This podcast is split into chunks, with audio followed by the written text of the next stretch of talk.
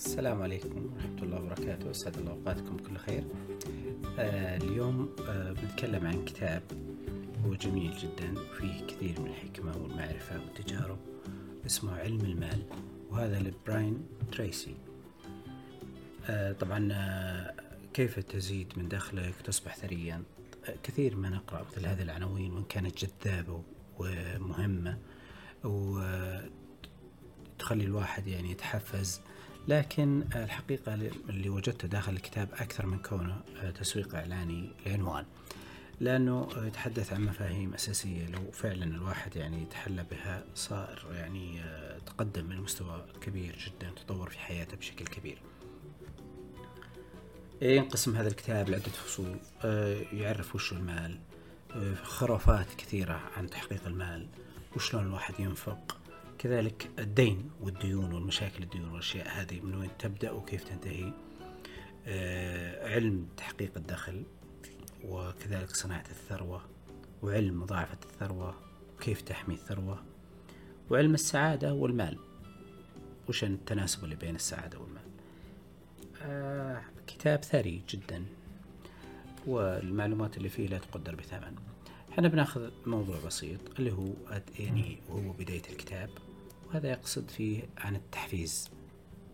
آه ودائما لما نتكلم عن التحفيز آه هو يطرح موضوع العرض والطلب دائما يقول لك في بعض المواضيع أو في بعض المهن آه ذات تأثير كبير بالمجتمع ولا يلقون يعني أصحاب هذا المهن الدخل اللي اللي يستحقونه هكذا يقول.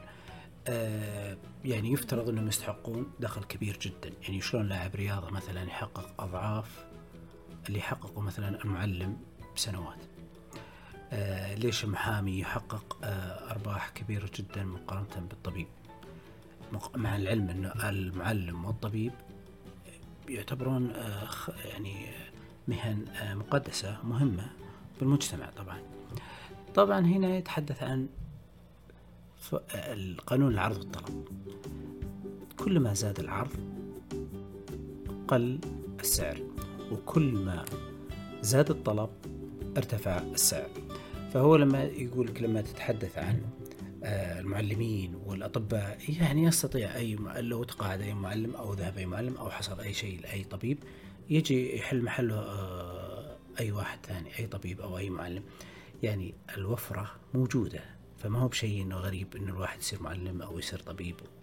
وهذا كثير جدا تشوف معلمين وأطباء ومهن أخرى. لذلك تجد رواتبهم أو دخلهم يعني محدود. مو محدود يعني ليس كبير أو لا يقارن بدخل الرياضيين مثلا. ليش؟ لأنه الرياضي باستطاعته إنه من خلال مهاراته من خلال قدراته لا يوجد كثير مثله. بالتالي هو يصبح كأنه سلعة نادرة أو عنده قدرات لا تتوفر عند أحد يعني أن العرض قليل. بالتالي طبيعة الحال بيرتفع راتبه أو دخله. هذه فكرته بنظرة كثير من الناس للمجتمع وكيف أنهم ينظرون بعين غير متوازنة لمثل هذه المهن. طبعا هنا قال الحل والسحر السحري أو الحل السحري الوحيد. هو من خلال سؤال واحد. سأله هو؟ السيد وارن بافيت. وهذا السيد وارن بافيت مستثمر عالمي معروف. شركته Berkshire Hathaway تمتلك مئات المليارات كمحفظات تتداول بالأسهم. وفي شركات كثيرة. سؤال وش أفضل استثمار الوقت الحالي. يعني هم ينتظرون جواب انه الشركة الفلانية أو الشركة العلانية. لكن جوابهم جوابه كان يعني مفاجئ. قال أفضل استثمار أو أفضل ما يبدأ فيه الاستثمار الشخص هو يستثمر في ذاته أو في نفسه. آه وهذا الواقع. وهذه هي الحقيقة اللي آه يقفز عليها كثير من الناس. لأنه دائما كل ما طورت من مهاراتك ومن قدراتك تبي تتميز تكون مختلف بالتالي تؤدي أشياء آه لا يستطيع الآخرين تأديتها. آه هذه فكرة الكتاب اللي هي يركز دائما على من تكون وما من أنت مستقبلا. يعني أنت اليوم آه، إذا كنت تقوم بنفس الأعمال على مدى سنوات طويلة فأنت لا تتغير. طبيعة الحال تقوم بنفس الأعمال ستحصل على نفس النتائج ربما أسوأ. طور في ذاتك من خلال القراءة من خلال التطبيق من خلال البحث. آه، لا تبقى جامد. الجمود لا يغير فيك آه، شيء. آه، بالعكس ممكن يرجعك الخطوات كبيرة للخلف.